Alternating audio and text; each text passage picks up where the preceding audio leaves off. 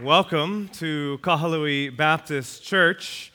The title of the sermon today is God is Light. God is Light.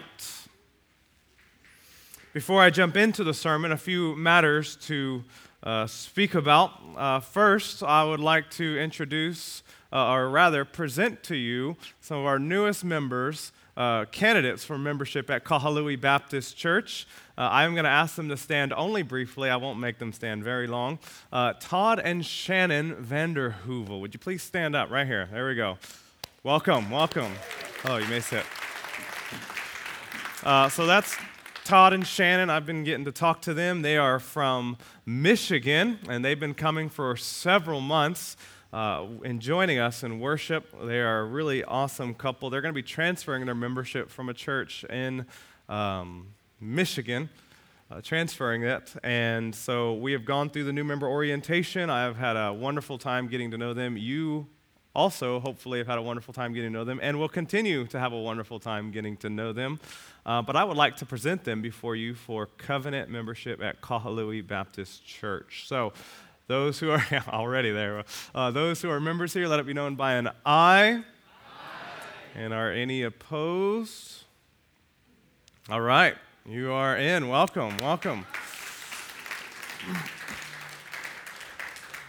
Uh, so get to know them, uh, love on them, you know, maybe score a few lunches and dinners, free ones, getting to know them, and uh, really, really wonderful couple. I also would like to thank Wai'ehu uh, Community Church guys, Pastor Jay, Pastor Rocky, and Kailua Baptist Church.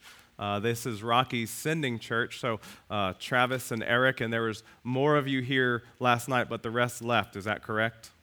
All right. So uh, and your families. So welcome from Kailua Baptist. Thank you. They pray for us. Pastor Todd Morikawa. Yeah, give him a hand. Pastor Todd Morikawa over there is one of the ones who came over here for our What is a Healthy Church conference, uh, I believe two years ago, a year ago. Uh, he was one of those speakers there. So we have been greatly blessed by their ministry. And of course, they sent Pastor Rocky, one of their best, or I don't know, is he one of their best? We have to talk to these guys, right? No. Um, so thank you guys. Welcome, welcome. 1 John 5, 1, 5 through 10. 1 John 1, 5 through 10. The offense of impersonating a police officer eh, or any public official for that matter carries with it a felonious penalty. It's such a serious offense that to do so will warrant you an automatic uh, felony just for pretending to do so. Uh, perhaps the most famous account of impersonation in the Bible what do you think it is? Famous account of impersonation in the Bible Jacob and Esau. Jacob and Esau. Jacob impersonating his older twin brother Esau and stealing the blessing. And in all cases, we find that there is massive destruction that follows when impersonation occurs. There's just uh, wreaks havoc in the life and in the life of Jacob and Esau, it was no different. It was very the, likely the last time that his mother Rachel ever saw Jacob as he had to flee Esau because Esau comforted the death, himself at the death of his father with thoughts of murdering Jacob, his brother. And so there's just massive, massive repercussions for this impersonation. What does this have to do with 1 John? With our sermon series on 1 John. The same was true for his audience. False teachers had crept in and were, were spreading false teaching about Jesus, confusing many. False teachers had taught incorrect details about who Jesus is, his identity, the nature of the Father and the Son, and as such, they were wreaking havoc and confusing many in the church. And so, John the Apostle, we call him the Apostle of what?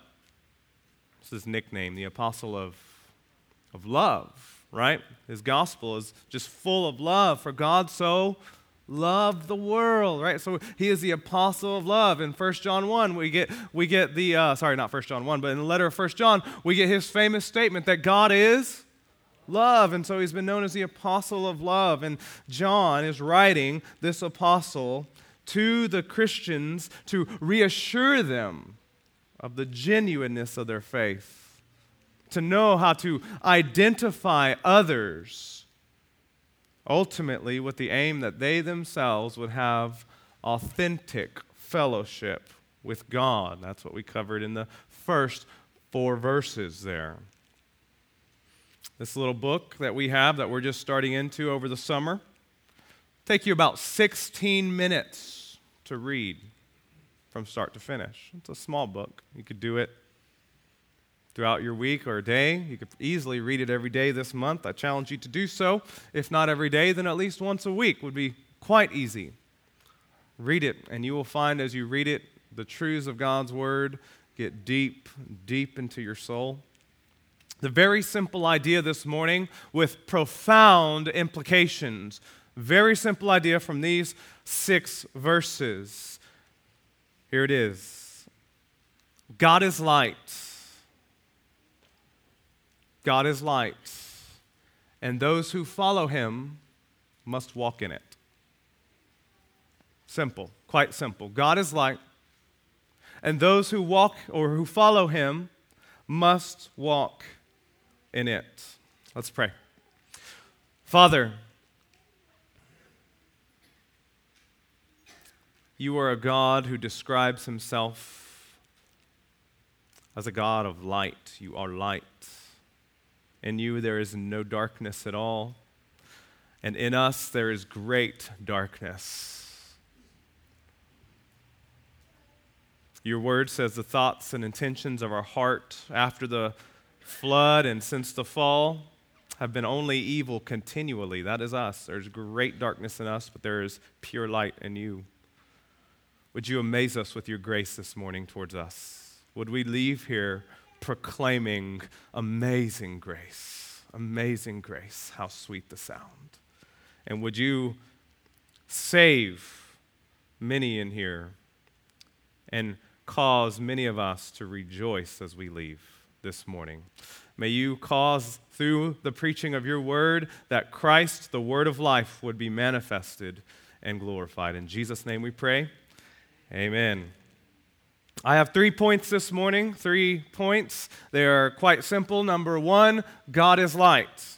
Three points. Number one, God is light. Now, you might wonder, why does Pastor Randy always do like three points? Like, what's the, what's the deal with that? Why is it like always three points or two points? I mean, sure, aren't there more points to this passage? Yes, actually, there are. This is actually, there's two indicative statements here, followed by five third class conditional clauses from verses 6 to 10. And we can break all that down in points if you want. It'll be a lot harder for you to remember. And whenever you hit Monday morning or Tuesday morning and you're struggling and whatever sin it is, you're not going to care about the third class conditional clauses, all right? Here's what you're going to need to know God is light, and in him is no darkness.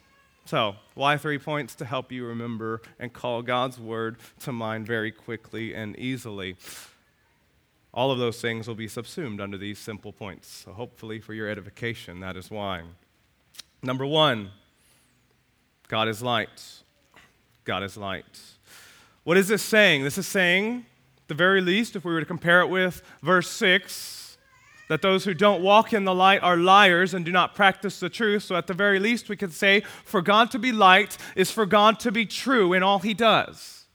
He isn't lying. He's not deceitful. He's not, uh, you, you he, I've God here, but you get something else when you get near to him and you find that it's not as it seemed at first. That's not God. God is light. He is true. What you see is what you get. You also find that God is pure. He is holy. There is no spot of unrighteousness. There's no shadow or, or something to be repulsive in him. None of that. He is absolutely pure. God is light. This is the nature of our God. John the Apostle has much to say about light. His gospel opens in the prologue, John chapter 1. There's this theme of light and darkness. He, he develops it all throughout his gospel until the pinnacle of this would be John 8, where Jesus says, I am the light of the, the world. Whoever follows me will not walk in darkness. But he's not making this up himself. Of course, John is drawing on the material of the Old Testament, isn't he? If we go back to Exodus, we remember when God reveals himself to Moses in Exodus chapter 3, it's how the first time? A burning a burning bush. There's, there's fire. And, and after God frees his people from slavery to Egypt, he leads them how? In a pillar of fire and, and we see the glory of the lord filling the tabernacle and it's shown there's light everywhere. And conversely god punishes through darkness doesn't he? Remember the plagues the plague of darkness? God's people could see but the egyptians were in absolute utter darkness. But he goes even back further than that doesn't he to genesis in the beginning, God created the heavens and the earth. And God said, Let there be light. The very first act of creation on day one was to separate the light and the darkness. That wasn't the sun.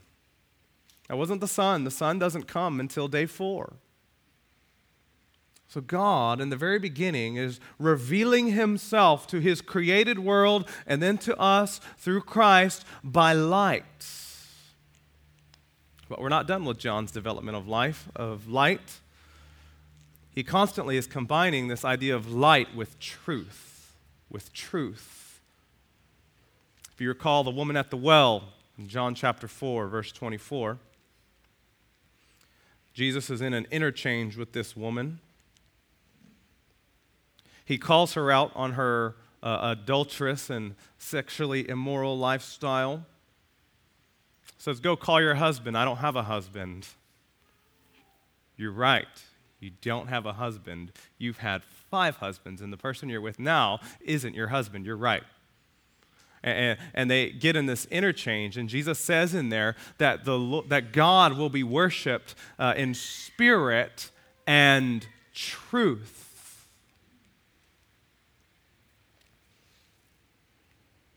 What was Jesus doing there? He was calling this woman into the light. Into the light. She had been living in the darkness. He was calling her into the light. Why? To condemn her? To have mercy on her. To turn her into a vessel of mercy and grace. And the moment she comes into the light, she goes back and she tells the whole town, the whole town about Jesus. So we could say in the beginning, by way of application, that you can't worship God properly and harbor darkness in your life. You cannot worship God properly while harboring darkness in your life. And Jesus called this woman, the Samaritan woman at the well, to live in the light, to walk in the light, to have true, genuine, authentic fellowship with God. God is light. Put negatively, put negatively, there's no darkness in God. So God is light. Second statement, in him is no darkness at all. At all. I can't think of a better way or uh, of a more clear way that John could try and communicate the purity of God. He's light. Was there any darkness in him? Nope. A little bit? Not at all. There's none whatsoever. God is light. In him is no darkness at all. What does that mean? This is important for us. It means that in his, in his essential nature, who he is, there's no darkness, there's no evil, there's no untruth, no deception, there's no falsehood in God.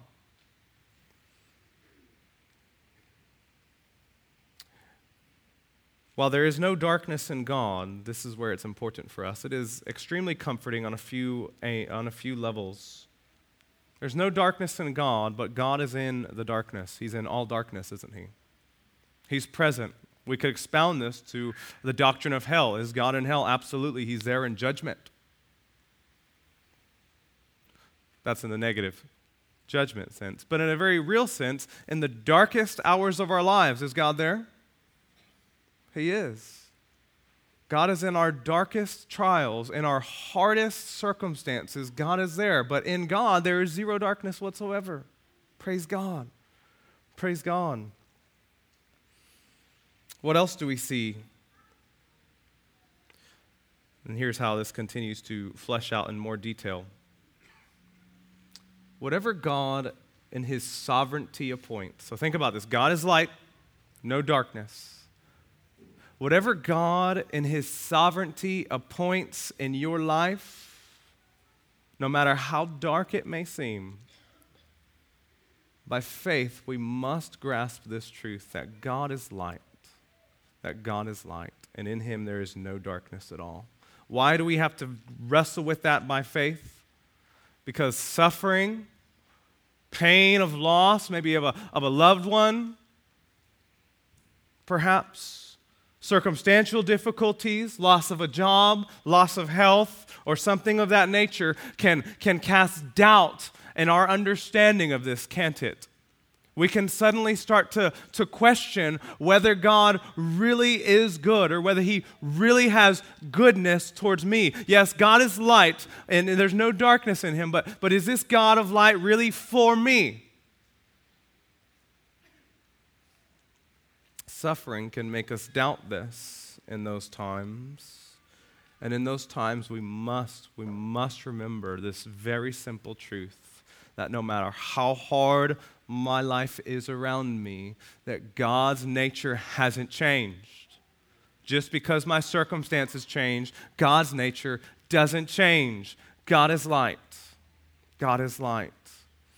I was walking, I, I walk here to uh, most most days I walk uh, to church, and it was cloudy. It's been cloudy the other day, right? Uh, and and through the clouds, uh, really veiled, kind of, you could see the sun, the, the, the basic shape of the sun, but it was still quite cloudy and, and covered. And, and I thought to myself, that's exactly the way circumstances in life are. They have zero effect zero effect on the actual brightness of the sun. The sun was still shining that day in full strength. It was giving off its light. Just because I couldn't feel it, just because I couldn't see it due to the presence of clouds, it had no impact whatsoever on the sun.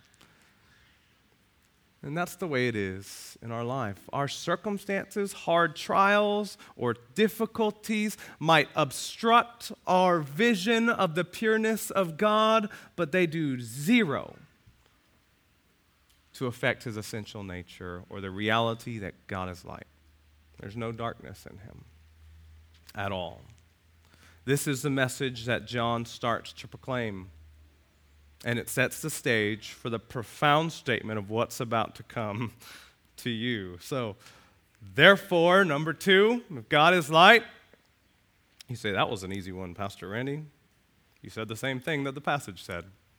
That's what I do as a pastor. I, I preach the Bible. It says God is light. I'm just going to tell you over and over God is light. Here we go. You ready? Round two. Live in the light. Live in the light. Now, the apostle of love is about to get right in your face. You ready for it? Verse 6. If we say we have fellowship with him, with this God of light, while we walk in darkness, we made a mistake and we need to be corrected. Is that what it says? Nope, that's not what it says. If we say we have fellowship with him while we walk in darkness, we lie and do not practice the truth. Notice verse 8. If we say we have no sin, we deceive ourselves, and the truth is not in us. Verse 10 If we say we have not sinned, we make him a liar, and his word is not in us. This is a good way to lose friends. If you're wondering, like, man, Pastor, I really need some tips on how to lose friends. This is a good way. It's a good way. Call them liars it's a fast way in our culture to be labeled judgmental, legalistic, or radical. When you think of the apostle of love, is this the type of frankness that comes to your mind? Is this the type of upfront that would we tend to think of? No, we think of speaking the truth in love. I might say, I maybe would have said it differently, John. Could have been a little bit more gracious. But he doesn't. He doesn't. He's right in our face with this reality. See, we tend to think of love as nice, kind of sappy, soft, encouraging, building upwards that, that make you feel good and warm inside. While there is certainly an element to that, I think many of us would dare to speak in such stark, statements as this. But he doesn't say it one time, does he? It's not like, okay, he's just going to, he's three times. Three times. You're a liar. You're a liar. You're self deceived. The truth is not in you. How is this loving? Because John sees something we don't. John realizes something we miss. To allow somebody to believe that they have genuine fellowship with God while they're walking in darkness and to say nothing to them, to not say anything to them, is the opposite of love. It's the opposite of love. That is unloving. That is one of the most unloving things you could do. No, John loves them enough to tell them openly and honestly, with clarity and frankness Friend, you claim to be a Christian. This is happening in your life. It's concerning to me that you are self deceived or lying. You're not practicing the truth. And I am genuinely concerned for you because I want your repentance. I want your fellowship with God and I want your fellowship with me. But right now, it ain't happening. We're going in two separate directions, and I'm concerned for your soul. Sometimes you need to say that to a friend. Sometimes you need to say that. If God is light and we have fellowship with Him, we cannot walk in habitual darkness. To do so is to lie and not practice the truth. How do we walk in the light, practically speaking, then? This is what John's going to start to flesh out more and more. How, how do we? Okay, so walk in the light. I get it. God is light. Sounds good. How do we do that practically? Very simply, if God is light, he says, walk in the light as he is in the light. That's going to be one of your key phrases, as he is in the light. So, put simply, if God is light, then stay near to him. Stay near to him daily. Be with him. Talk to him in prayer. What is prayer? Prayer is talking to God. What, read the Word of God, the Word of life. Let God talk to you through His Word. Learn Him, know Him, abide in Him. Meditate on the fighter verse. Let that be food for your soul. If God is light, then walk in Him, be near Him. How else? can we practice the truth? Simply, we can tell the truth. Seems so simple, doesn't it? And yet it's so difficult. Tell the truth. Live a life of openness and honesty. Keep your promises. I like to think here's, here's one of the ways we tell little lies often. You ready? I didn't get your call. I didn't get your text. I'll be there for sure. Or, yeah, I'm coming. We do this often in our culture. We call these people flaky. If you've been called flaky, if I can be upfront, you're not practicing truth. That's what it is. You're setting expectations and not meeting them. That's the, the, the, the easiest road, all right? We're on surface level stuff. We haven't, we haven't delved into the deep dark, dark sin stuff, you know, the icky stuff. But yet, John sees no distinction. Walk in the light, be a truth teller, keep your promises, flee sin, Resist temptation. Don't even go near wickedness. Don't dwell on it. It will trap you. It's stickier than you could have ever imagined.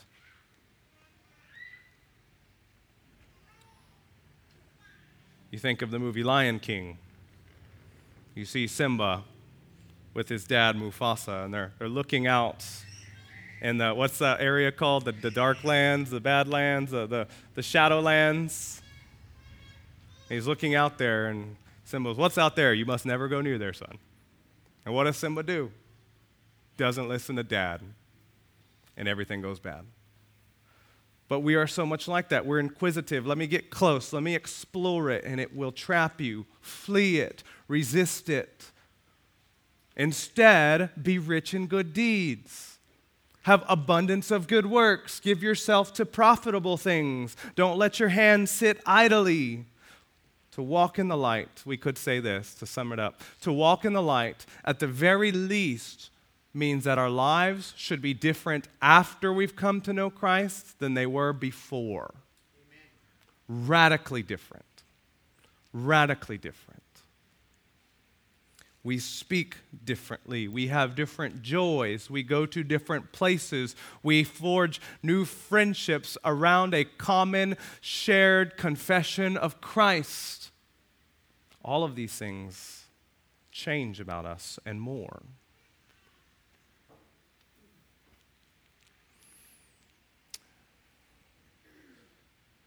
John goes on to say, if we do walk in the light, so those if we say we have fellowship with God while we walk in darkness. We're liars. We don't practice the truth.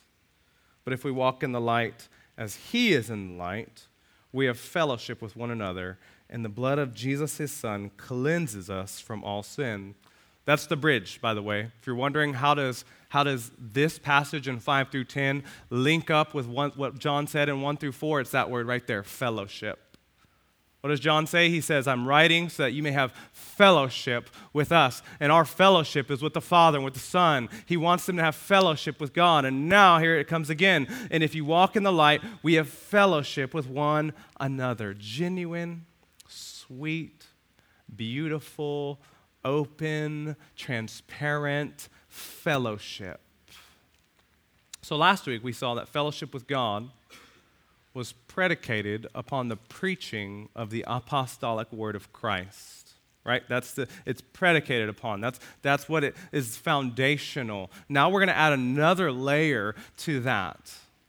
What's the next layer of this fellowship? That this fellowship with one another, biblical fellowship, is characterized by the light of truth and relationships. By the light of truth and relationships. Sometimes the reason why relationships don't feel satisfying, whether in the church or at work or at home, sometimes it's because they're so surface level because we're hiding things from each other. So we don't really get to know who we really are.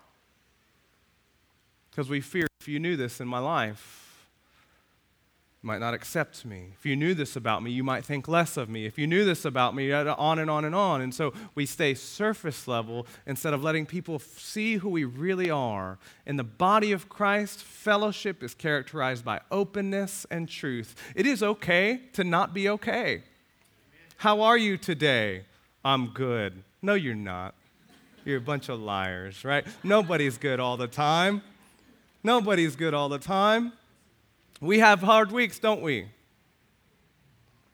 We have trials and tribulations. And when we say, How are you doing? It was a rough week. Whew, what an open door for me to pray for you. What an open door for me to, to bear that burden, to just come alongside. Let me, let me just take that burden off of you. But if we don't know, we can't help, can we? Not gonna, I'm not to deal with Jay. He's good. He's good this week. You know, he's good every week. I'm not to help him. He's good. He's always good. It's okay to not be okay. Strive to be in transparent, uh, as transparent as you can in your relationships with others in the body. So, God is light. Number one, live in the light. Number two, number three, come Okay, this one's actually a little bit different. This one's a little bit different. I made this point a little bit different. So it's actually like three and a half, all right? So, because uh, some of you will have a different point, all right?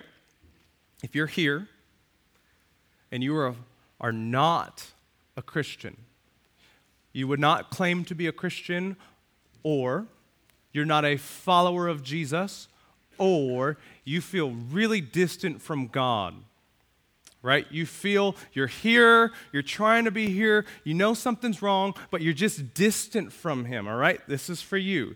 The point for you is called come to the light, all right? That's the point. Come to the light. Some of you in here, many of you, my, my Ohana, you are believers. You're followers of Jesus Christ. You've made a profession of faith. You followed him in baptism. The point for you is not come to the light, it's rejoice in the light.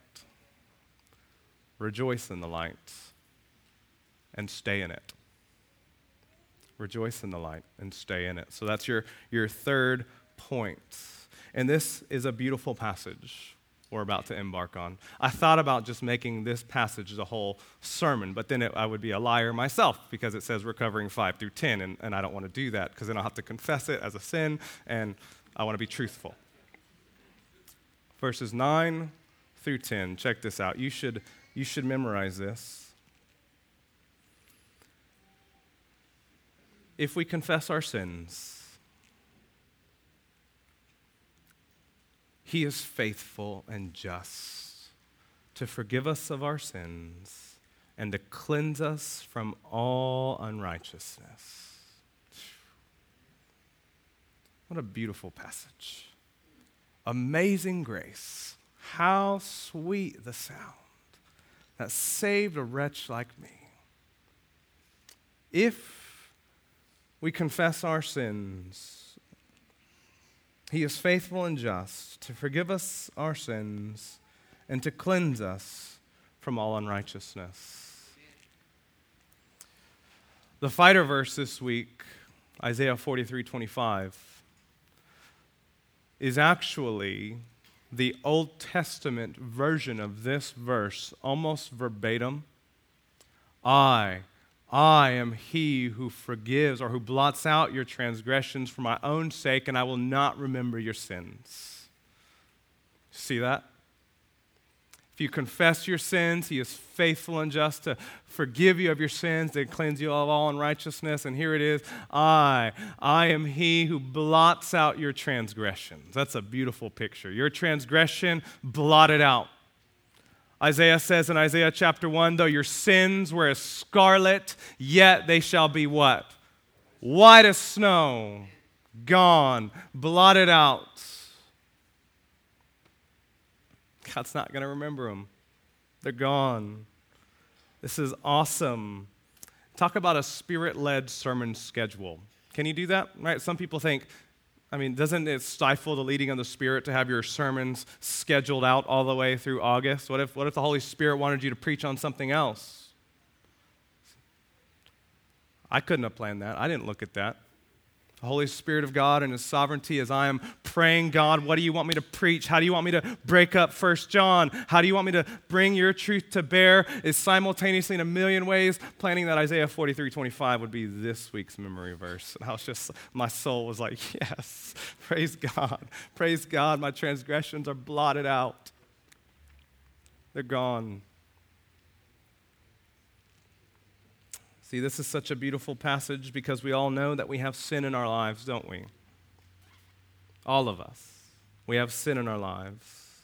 It'd be really easy for me to make every single one of you doubt your salvation this morning. Every single one of you. Really easy. It's not what John's trying to do. He's trying to grant them assurance and to warn for sure. But he wants to grant them assurance we all know we have sin in our lives. We all know that we're not everything that we should be, right? We're not everything that we should be. So, so what do we do with that feeling? What do we do with that sense of brokenness in our lives? Maybe believe in yourself some more. That's what the world would say. Just believe in yourself. You got this. Just do it. Or self actualization. Accept who you are. The feelings of guilt, things that you have, those are from maybe a religious upbringing that you had. That's false guilt. You just need to be happy with who you are.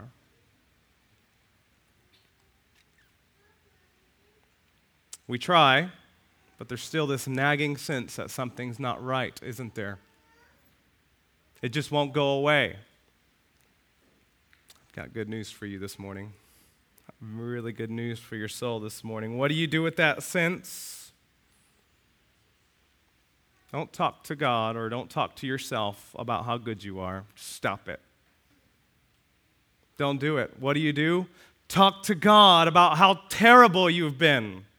That's what he's saying to confess your sins. Talk to God about how you have broken His commandment. Don't excuse it. Don't blame it. Don't minimize. Don't try to cover it up or make it look less like Adam and Eve did in the garden. Don't do it. You don't have to. Just confess it. He already knows. He already knows. Identify it, name it, confess it. And what happens? What happens when you do that? He is faithful and just. He is faithful and just to forgive you. To forgive you. He is rich in mercy when you confess your sins to this holy, faithful, just, righteous God, you're not going to find what you expect. You're not going to find wrath. That's what you expect. That's why we don't confess our sins, because we think God's going to destroy us. It's not what you're going to find when you confess your sins at Kahului Baptist Church. You're not going to find wrath, rejection, condemnation. Here's what you're going to find God is faithful and just to forgive you and cleanse you from all unrighteousness. All of it.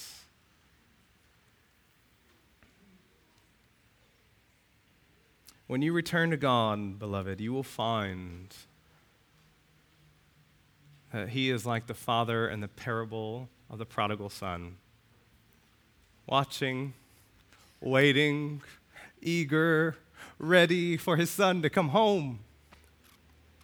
Looking, come.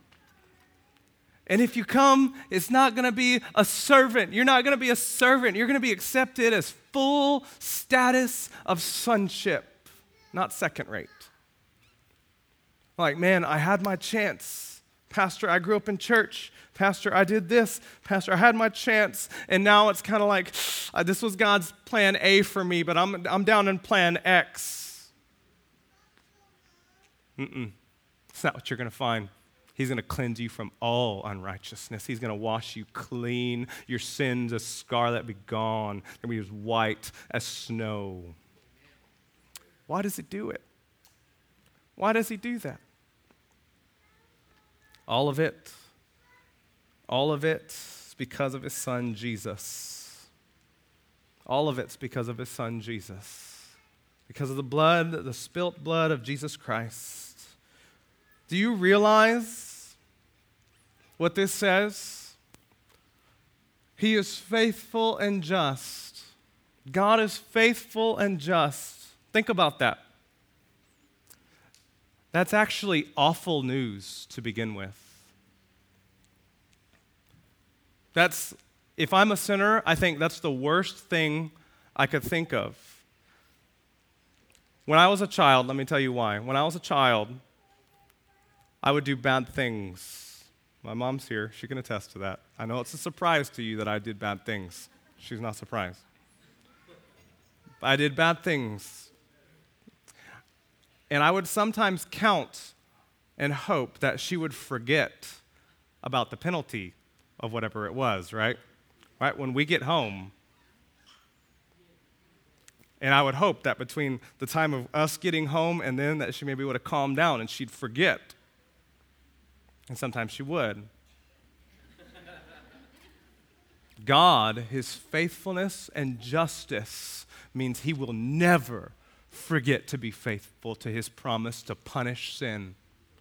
He will never fail to be just and righteous to punish those who break his law. That is awful news for the sinner until until Jesus came, until Jesus shed his blood, his innocent, spotless blood, and poured out his life on a cross for sinners and took the penalty of death that we deserve, that sinners deserve on the cross until he did that and rose again three days later, that was awful news. But what we just celebrated on Resurrection Sunday transforms all of that to where once that was our greatest terror, now it is our greatest joy that God is faithful and just because now he has to forgive sin as a matter of justice.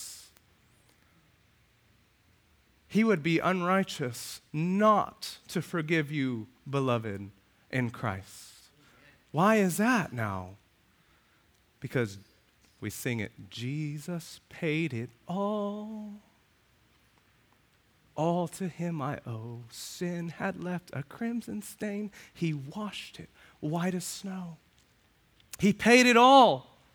The penalty is paid for. God cannot, as a matter of justice, exact double punishment on sin already paid for. Because of Christ once worst news for us, now our greatest joy, source of hope, comfort that God is faithful and He will keep His word if you confess your sins in Jesus and in Jesus alone. There's none of this outside of Jesus. Only in and through faith in Jesus, you have forgiveness, actual forgiveness of sins and cleansing. Some of your souls need to hear this. All of our souls need to hear this this morning. This is what we desperately need to hear this morning the sweetness of this passage. That means there is no limitation on the number of sins that you commit that will exhaust this promise. There is no, no limitation on the heinousness of the sins that will omit this promise. It's not like, well, you don't, my sin was really, really, really extra, super duper bad. This doesn't apply. No, there's no limit. If you confess your sins, He's faithful to forgive all of it. All of it. Amen. Praise God. It's a shockingly sweeping statement. Sweeping statement. Doesn't matter if you still feel guilty. We talk about that a lot, right? Say, I need to forgive myself. What we're trying to wrestle with is this guilt of sin. You don't need to forgive yourself. You need to believe this passage by faith that it is forgiven and walk in it. Doesn't matter if you feel guilty. Doesn't matter if you feel like you need to suffer for what you did. You only need to believe in Jesus who suffered on your behalf who agonized in the garden over sin and the wrath of God on your behalf for all the times that we sin and we don't feel as bad as we should for it. He did it all. Praise God. Praise God. What is the answer, answer to our guilty feeling then? Because I know some of you are in here like that. You have guilt for what you've done in your past or currently. What do you do? With that sense of feeling of wrongness? The answer is not penance. It's not the answer. It's praise. It's praise and adoration of our great God who forgives sinners on the basis of the death and resurrection of his Son, Jesus Christ. What a promise. What a promise. So if you're distant from God, come to the light. Come to the light. This promise is for you, for you, for you. Come to the light. Confess your sins to God. Step out of the shadows. Today, God intends to show you mercy and grace. And let us help you at Kahului Baptist Church as a community of believers learn to walk in the light of God. We want to do that. Then there's some in here. You have a relationship with God. You know in your head here that your sins are forgiven.